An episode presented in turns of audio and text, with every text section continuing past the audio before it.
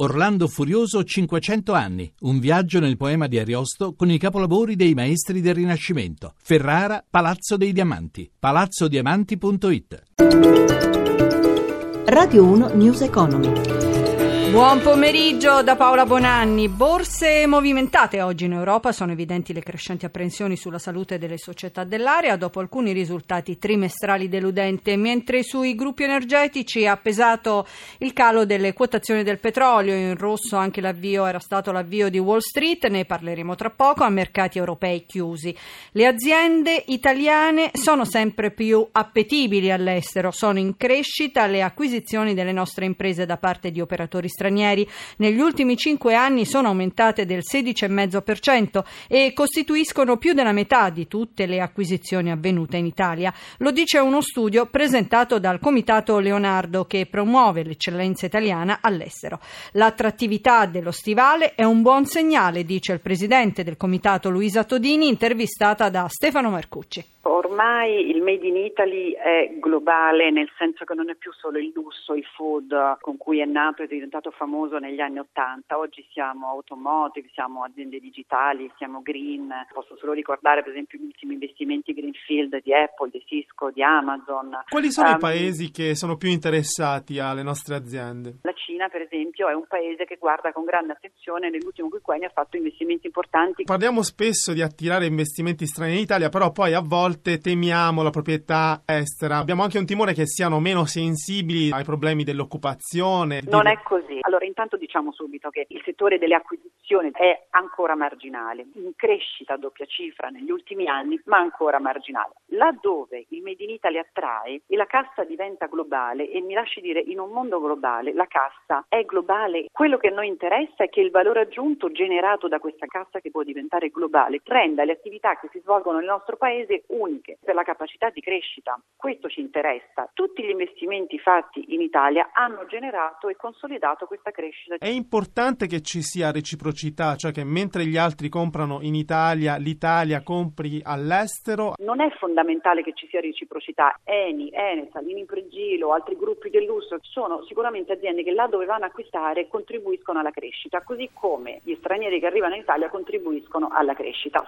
Sbloccate oltre 4.700 assunzioni tra le forze dell'ordine. È stato firmato dai ministri Madia e Padoan il decreto, un decreto del presidente del Consiglio dei Ministri che autorizza ad assumere a tempo indeterminato carabinieri, polizia di Stato, polizia penitenziaria, guardia di finanza e vigili del fuoco. Il budget a disposizione è di 271,261 milioni a valere sul 2016. Le chiamate, secondo quanto si apprende, dovrebbero avvenire entro quest'anno. Il decreto è ora in attesa di registrazione presso la Corte dei Conti. Veniamo al caso Volkswagen inerente al Dieselgate negli Stati Uniti, è in via di risoluzione. Da Berlino, Gabriella Lepre.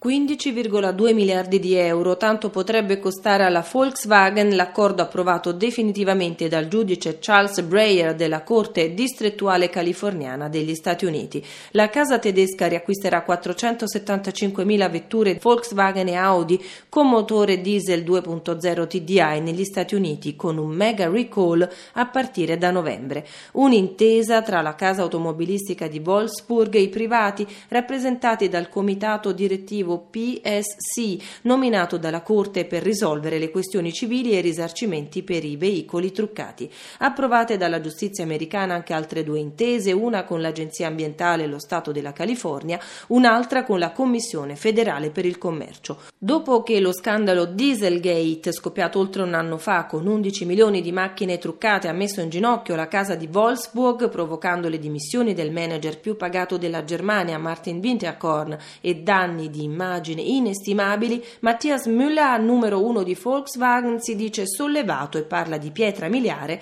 verso la soluzione del problema da noi innescato. E alle 17.36 ci colleghiamo con Milano per avere indicazioni sulle chiusure delle piazze europee. Per noi Giancarlo Zanella. Sì, buonasera. Chiuso proprio un istante fa a Milano con il FTSE MIB che ha guadagnato lo 0,29%, è un'eccezione in Europa, anche Madrid è positiva più 0,27%, le altre sono tutte negative con Londra che cede lo 0,85%, Francoforte lo 0,44%, Parigi lo 0,14%, quindi lontano dai minimi, grazie anche al recupero per quanto riguarda i listini americani del Dow Jones che guadagna lo 0,28%, prima era negativo, mentre il Nasdaq resta ancora in calo, però limita le perdite allo 0,24%. Tornando a Piazza Affari, in evidenza tra i titoli positivi Fiat Chrysler che guadagna il 4%, bene anche Banco Popolare e BPM, recentemente si è approvata la fusione, guadagnano entrambi più del 3%, in calo invece decisamente anche oggi Montepaschi che ripiega, cede l'8,64%, in calo anche Saipem e Tenaris con perdite intorno al 3%, il calo del prezzo del petrolio incide anche sui titoli energetici. Infine, per quanto riguarda lo spread, il mercato obbligazionario divide BTP e Bund 138 punti, 1,47% il rendimento. Infine, il cambio, l'euro rimane sopra il cambio di $1,09. A voi la linea. Grazie, noi ci fermiamo qui. News Economy torna domani alle 11.32 con la collaborazione tecnica di Mauro Zaninotto, da Paola Bonanni. Buon proseguimento di ascolto con i programmi di Radio 1. Radio 1 News Economy.